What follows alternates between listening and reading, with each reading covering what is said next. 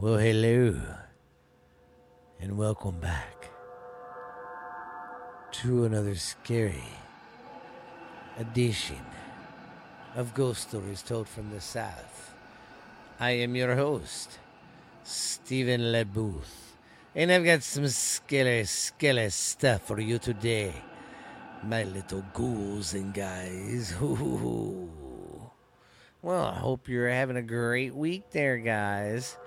Hope uh having a great scary time. Hope you've been watching some scary movies or watching some paranormal shit. Doing something scary. but Halloween's around the corner, guys, so can't wait. So but yeah, guys, I am back. This is Ghost Stories Told from the South. I am your host, baby. Stephen Booth here to tell you some good old stories. And I just want to say thank you to everybody on the YouTube channel who's listening right now, and on the other and on the other uh, podcast uh, platforms I have. Just uh, thank you for uh, subscribing and downloading and following me, man. My numbers are growing. We're getting close to 100 on Spotify and my other platforms. Like I said, though, my goal is 500. I want 500 followers, guys. Come on, we can do it. And about 10,000 downloads. I think we can do it. I think we can. I know we can because you guys are awesome. I think I do a pretty decent job. But I just want to say thank you. The numbers are growing, and I don't care if they're growing small. At least they're growing. That's what I'm liking. So, thank you once again. And uh, yes, yes, yes, yes. I was gonna say something else, but I had a brain fart and forgot it. But let's get in with the stories, I guess. So sit back, relax, get you a cup of coffee, a hot cup of cocoa, get you a nice blanket, snuggle up by the fire, and let's get down to some stories from Stephen LeBooth. okay. Okay, our first story is about the Rock the Rock Run Old Commissary. In Cherokee in uh okay. Let me start this all over again. Cherokee County is dotted with communities in the remnants of once uh, bustling towns, many of which today only reside in memories. And if you want to go to uh, look at the pictures of this place, go to uh, Kelly Kazek uh, at owl.com. Go there and you can uh, see the pictures of this place. It's a pretty cool little ghost town. Check it out, though. Okay, today we would take a look at what's left of the mining town of Rock Run. Rock Run is a residential commu- community where a pocket of residents lived in in a in well kept homes. But in the 1800s, it was a town that grew around the uh, Rock Run mine and uh, furnace. According to a 2000, 2004 history report in the uh, Calhoun Times, an iron. Okay. An iron foundry was uh, destroyed by the Union Army during the Civil War, but it was rebuilt around 1879. The post office established uh, in 1883 first was uh, called Bass, probably after the operator of the uh, fudgery. In the 1890s, uh, the commissary, shown above, it still stands today in the town. The commissary, that's where they'd go get their general goods and all that stuff. Two legends surround the naming of Rock Run. One says it's a reference to the mining of iron ore, while another claims two boys toppled a boulder down a hill, causing it to crush into town. As they as they yelled, "Run, Rock! Run, run, Rock!" Uh, the Run Rock Baptist Church, also shown here, was built on the site of the former church across from the uh, commissary. The Rock Run mine and furnace flourished until the 1920s. The article said that today the uh, 1890s commons t- commissary sits vacant across from the street from the red from the Rock Run Baptist Church that was built on the site of the original place next to the uh, commissary. It is the home that once, oh, and another home sitting by the commentary common commissary is the home of the uh, that belonged to one of the mine superintendents, J.M. Carvin, and he's got his uh, cemetery there with his uh, old John Hancock on it. He signed his grave. Sorry, my head's itching. I got a little sun this weekend. Man, I'm getting see getting little sunspots like an old man. I'm just kidding. Look like Mr. Burns. Okay, well that is it for the Rock Run place, and of course the normal sightings they see there are like they hear they will hear footsteps in the common in the commissary, footsteps and voices in the church and in town they they will hear stuff. So the town, you know, even though it didn't last that long, but still, the people that was there living and uh, had a life there and had a routine. You know, so they're probably their spirits still probably stuck there haunting the place. Well, guys, I say let's take a quick break and we will be right back. You ever look up at the sky at night and look at the stars and wonder, are we the only ones really out here? Have you ever wondered how much our government hides from us? Have you ever wondered why so many mysteries go unsolved? What really happens? What's the clues? What's the evidence? Ever wonder if Bigfoot or Mothman is real? Then, if so, come listen to this podcast called What's Really, Really, out, really there? Out There. And I am your host, Stephanie Booth. And I am your co host, Stephen Booth, Hafaja. And if you're into UFOs, Unsolved urban la- murders, unsolved mysteries. murders, mysteries, uh, unexplained stuff that happened, urban legends. We're into all of that. Conspiracy stuff too. We go dive into that. So if you're looking for a new podcast that tells that kind of stuff, then you uh, need to listen to. What's Really Out There? And we are on Spotify and iHeart and Pandora, I think. But we are pretty much on every Mhm. platform. We have a YouTube channel too, or channel. So go check that out. It's called What's Really Out There. So come check us out. Once again, I'm your co-host Stephen Booth. And I'm your host, Stephanie Booth, and this is What's, What's really, Really out Out there? There? We'll see you at the next episode, guys. Hope you like that little commercial. Steph hates that commercial. She wants to do another one. Our next story is the Hudson House in Ashland, Alabama.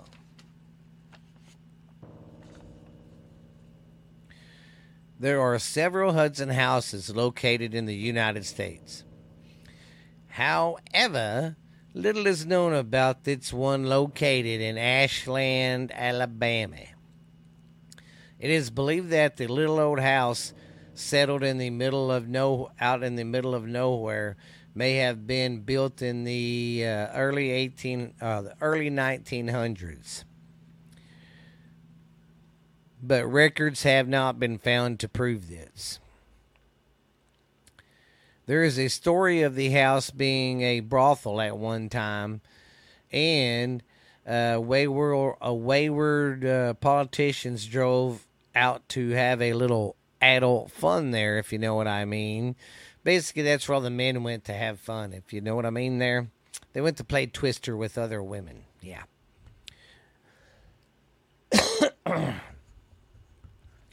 There's no evidence to support this either. So for now, I'll leave it to uh, be a work of a fiction, or, you know, it's not true. Could it have been the home of a uh, of a singular family line? Generations called it home until it became vacant and abandoned up uh, in a, aban- uh, it became vacant and boarded up, possibly.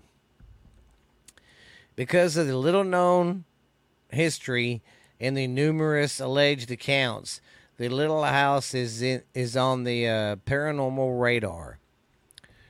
Some days, if you walk around the house, you can hear voices or screams and footsteps. Sometimes even a dog panting or growling. Faces face the front of the house and you feel a tap on your shoulder by an unseen hand. The front door opens and closes on its own. That's pretty cool. You ain't got to get up to answer the fucking door. You can just be like, hey, ghost, could you get that, please? Uh, the front door, okay. It wasn't enough to get you, uh, if that wasn't enough to get you rattled, there was even a, uh, flat, a frisky, dark figure who enjoys running back and forth across the roof. Stop! God damn it, I swear. All right, guys, uh, sorry about that. I had to kick the dogs out of the studio. They started barking. Any, anyway, you can see a frish, uh, friskly dark figure who enjoys running across the rooftops from side to side. The Hudson House is haunted by multiple ent, uh, entities. Those who have visited, it says, however, it's not recommended you go there and find out by yourself because it sits on private property and there's no tres- trespassing signs everywhere. That's just crazy. Why would you just abandon a big mansion? You don't think someone would have bought it? I'd have bought that creepy motherfucker in a minute. Here's some more stuff about it. It's an old abandoned house set in the middle of nowhere, and it's said to be haunted by lots of ghosts. When you walk around the house, you can hear voices, footsteps. Already said that. I heard about the dogs. Okay, and there is even a creepy dark figure. Okay, that I already know that. Okay, one of the members uh, talked with a guy that used to live there, and he had told told him that the front door uh, will open and shut by itself, and it always scrubs the floor when you open it. You know, it always you know sweeps it. Uh, where was I? He said at night when him and his family were lying in bed that you could hear the front door scrubbing the floor and opening and shutting. And when he got up out of bed and ran in there, the door would shut and it'd still be locked. And it was closed very tight. So he and he also heard strange noises through their whole time there. So apparently people did live there and they just got tired of it and said fuck it. Well, that makes sense though if it was a old mansion that's been in the family like that for years. Oh, I'd love to own a place like that. The history there, man. It'd be crazy. I'd love to live in a haunted house, but I'd probably pee my pants. All right. Well, our next story is the Bell the Belmont Mansion. Also known back in the day as the Belmont Plantation.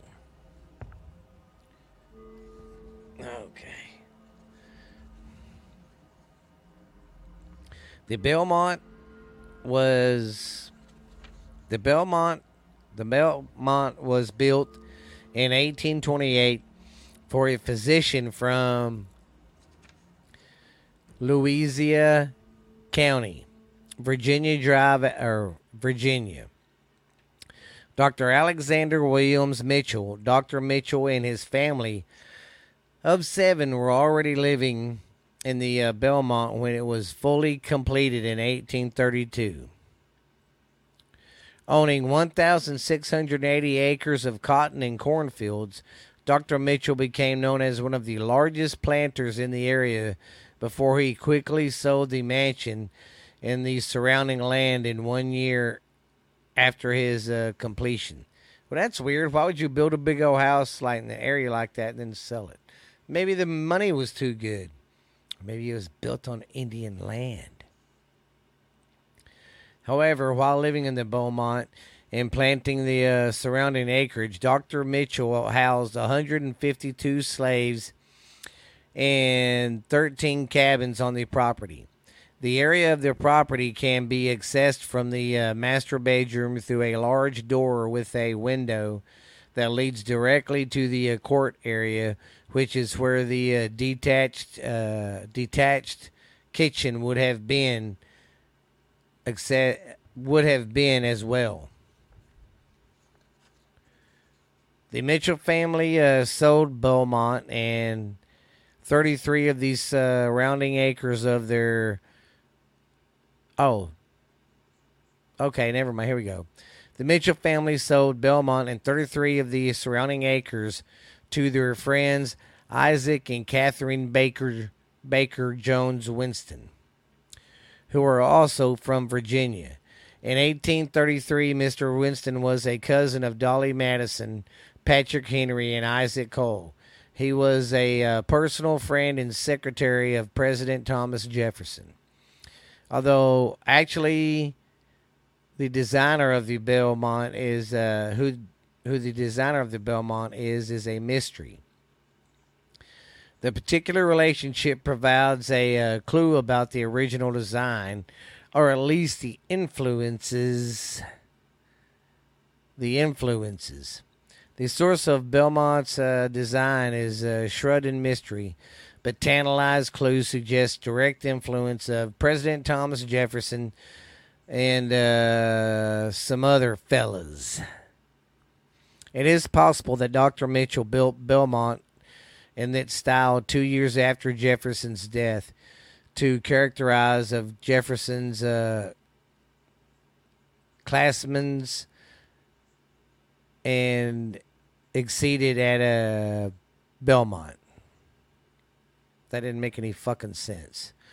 Including finally executed brickwork with contrasting woodwork and a hilltop uh, setting setting.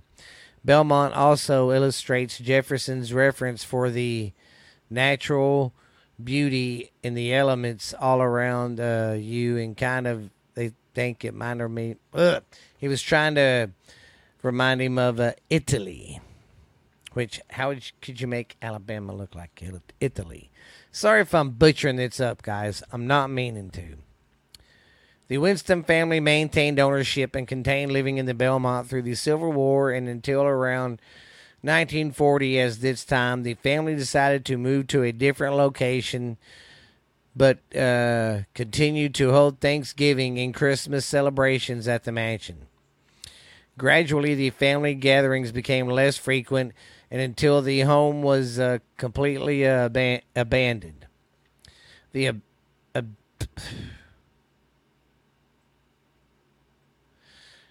the uh, why did people abandon the home was the largest cause of its uh, deterioration in the uh, validation of the place. Well, think about it. No one was there to keep the upkeep. During the 1960s, uh, star-crossed lovers camped inside the rotting mansion in the woods, and the home was long been the site of uh, drinking, drinking parties with the teens and stuff like that. In 1983, concerned about the condition of the house, members of the uh, Winston family donated Belmont and 33 of the surrounding acres to the Alabama Historical Society. And then they took it over as their as their ugh, as there is not formally a cemetery for these slaves, it is likely that they were buried on some parts of the estate. Visitors to the mansion have reported seeing dark, shadowy figures walking in the fields and have heard sounds of chains rattling near the houses. Well, that would make sense because number one, they had a shitty life. You know, they were forced into slavery, beaten to death all the time, and then uh, back get back up and do the same thing. So when they died, you know, it was real disrespectful. They'd just bury them, even if they did that. So they probably needed proper, proper, proper burials like a human being should get. So that's why the place is really haunted. The Belmont uh, Mansion in Alabama was built. Okay, already got that. It was uh, already got the acreage. Well, it says right here. Well, which one did I just read? Okay, anyways, it says right here it's been uh, re uh, redone and all that, and you can still uh, hear like you know your normal stuff like footsteps and stuff like that. I mean, that's two homes right there back to back that got abandoned. That's crazy. I mean, you build a big old mansion and then you just abandon it and leave it. I don't get it, man. It'd be cool to stumble across one of them houses, though. I'll tell you that much. All right, guys and girls, we're going to take one more commercial break before our last story, and then I'm going to bug on out of here. But we'll be back, Jack. Well, how's everybody doing today? Is good old friend Uncle Dickie from Borderline Texas Trash, the most popular podcast in the world today. It's climbing up the charts faster than freaking slime on a stein, baby. Well, if you're wondering, what the hell is Borderline Texas Trash about? And who is its son bitch Uncle Boo? Well, Uncle Boo is the most recognizable voice in podcasting today, babies. We gonna get funky like a monkey on some turnip greens. I'm coming in on white lightning, baby, on a silver saddle to bring you the best of Borderline Texas Trash, baby. I'm your host of the show, Uncle Boo. We go over everything. We do a little bit of politics at the end, but not much.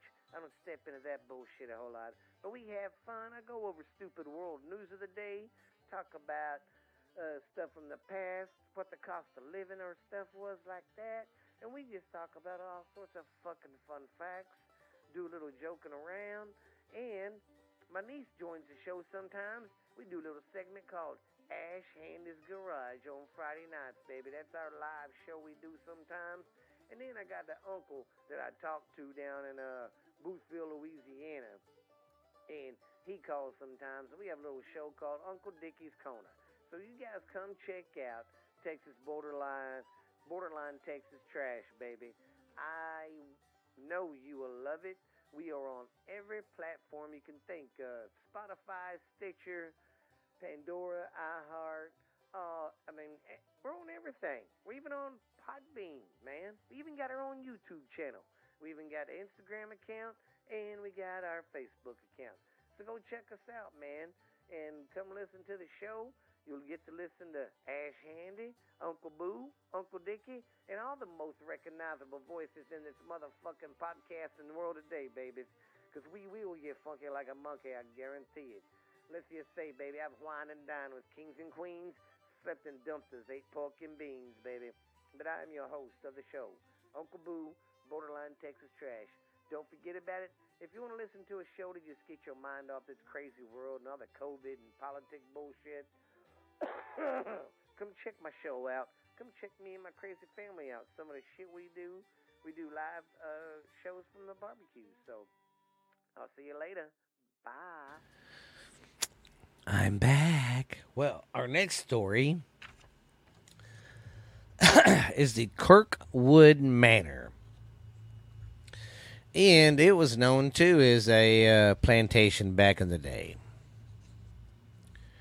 The Kirkwood Plantation is a four story Greek rival house built between the eight built between 1857 and 1860. Foster Mark Kersey, Kurs, Kirksey, Kirksey, Kirksey, Mark Kirksey, a cotton merchant who also had land on the Black Warrior River, commenced the uh, building in in uh, 1857, and it was finished in 1860. It is located in Eutaw, Eutaw, Greene County, Alabama, along with about 50 other structures. Kirkwood is ex, ex, okay is extremely one of the anti what the fuck okay let's go back and start all over guys It is located in Greene County, Alabama, along with along with about 50 other anti or 50 other structures. Kirkwood is ex- extremely one of the uh, biggest townhouses, a type of home very popular in Eutaw that typically belonged to those who were very wealthy and could afford a mansion on or near the plantation, as well as a home in the city. Kirkwood has passed through many hands, some professional and some not, and has served many uh, purposes from housing Union soldiers during World War or World War Three during the Civil War to a Southern uh, Belle's bed and breakfast, and even as far as being transformed into a movie set. Hmm, pretty interesting. Today, just today, just 30 short minutes from the University of Alabama, its Lake Greek Revival home can still be seen as what it was when it was built. The main square in Eutaw is seemingly on the brink of becoming a ghost town where you can see the outline of shop signs long ago. However, when Kursky and his wife Jane were looking for a place to call home, Eutaw was uh, full of life and culture. It served as a social sense for uh, parties, the perfect place for long walks and picnics, and it featured a number of private schools. On December 27th in uh, 1852, Kursky purchased approximately 40 acres from Henry uh, the First Thornton for only $1,000. Wow. Unfortunately, Jane would never get to call it home. She died as the construction began in 1857. Kursky gave everything he had into building what is now known as Kirkwood. No experience to no expense was too much. He even went as far as to have mantles covered uh, mantles brought carved in it, in Italy brought over. Kursky took uh, every detail into account, so it must have been painful to have the final uh, touches never arrive. Greene County settled in 1838 escaped the wrath of the uh, Civil War because boarding rivers protected it. Through the homes, through the uh, home survived the war. Its boarding river, oh, its finished details, and use of the home were greatly impacted. Just as the uh, home was almost complete, Union troops stopped as they stopped the last few deliveries of goods including uh oh including uh including gilded mirrors. That's pretty fancy. Okay, gilded mirrors, crystal chandeliers from Paris, and a cast iron balcony railing. This would prove later to be yet another heartbreaking uh, uh, uh, side effect from the war. Kursky remarried to uh, Margaret uh, Liston, and about 20 years later, their youngest daughter, who was uh, convict or confined to a wheelchair, rolled off the uh, still ungraded balcony and fell to her death. Holy shit! So that steel railing that he had was going to have brought in from Paris when the war started I guess that ship got sank or stopped, and they took the took everything. So if that rail was there, she wouldn't have died. But she was in a wheelchair and rolled. Could you imagine? Oh my God, that'd be a fucking hell of a way to go. That would suck. I would not want to go that way. Hell no. There was not the uh, only effect of the war that had the had the uh, house either. Union troop took command of Kirkwood General Benjamin Carson's used the house as his headquarters, even sleeping in the Kurskys in uh, Margaret's bed, and uh, the uh, parlor into an office to oversee the new loyal uh, oath to area landowners, who it is said to put up quite a fight against signing away their uh, land. So, I mean, once again, guys, right here in history, this will show you how dumb we are, or were back then. We were racist people, and it just goes to show you we treated the slaves like shit, and we think it's okay to just take people's land. I mean, two wrongs don't make a right. I'm just trying. I'm just saying. You know what I mean, man? Remarkably, the mansion stayed in the uh, Kirksey family until 1953 when Dr. Harold Ashby Kirksey passed away. Harold was Harold was Foster's son who was given the house upon his father's death in 1906 at the age of eight of uh, 89. Both Foster and Harold were buried in the uh, cemetery in town. And in 1972, after the home was left unoccupied for quite some time, Roy and Mary Switcher of Fairfax County, Virginia, found Cook, Kirkwood and decided that after years of being uh, left abandoned, it needed some uh, tender, loving care. They spent the next 19 years taking on an uh, restoration and preservation project, spending the equivalent of what cost about $8 million today. God dang. Them people must have been loaded.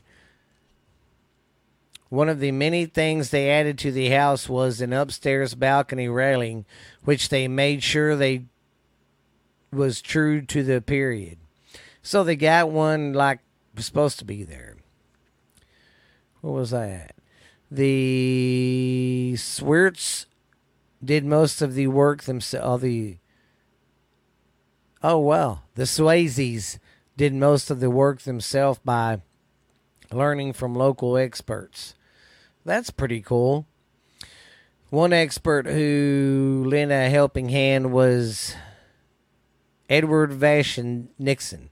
Ford and Carter uh, administra- administrations, Jones came to the uh, Swayze's uh, wanting to make sure the restorations kept the home uh, pretty much identical to what it was. Uh, while the home in the front lawn seeking in the right place to shoot their new film Jaws of uh, Jaws of Satan. Once filming, man, this fucking thing jumps around. It went from that to now telling about a movie they made there. Once filming was complete, the uh, two held helped restore Kirkwood to its glory days of painting and interior walls, recovering furniture, varnished floors, and staining doors. On May 17th, in 1976, the Kirkwood Plantation was added to the National Historical Places based on Swayze's uh, renovation efforts. In 1982, Kirkwood was uh, renamed for the uh, Honor Award from the Historical Society.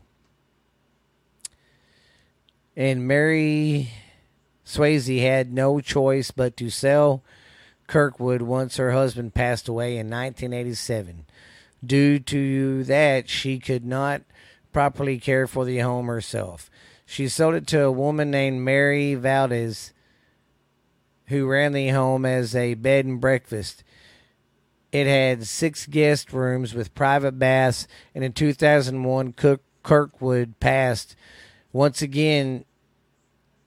Oh, passed on yet again to okay, well, she passed away, and then it got passed on to Alan Dakey Blayton. They gave the uh, home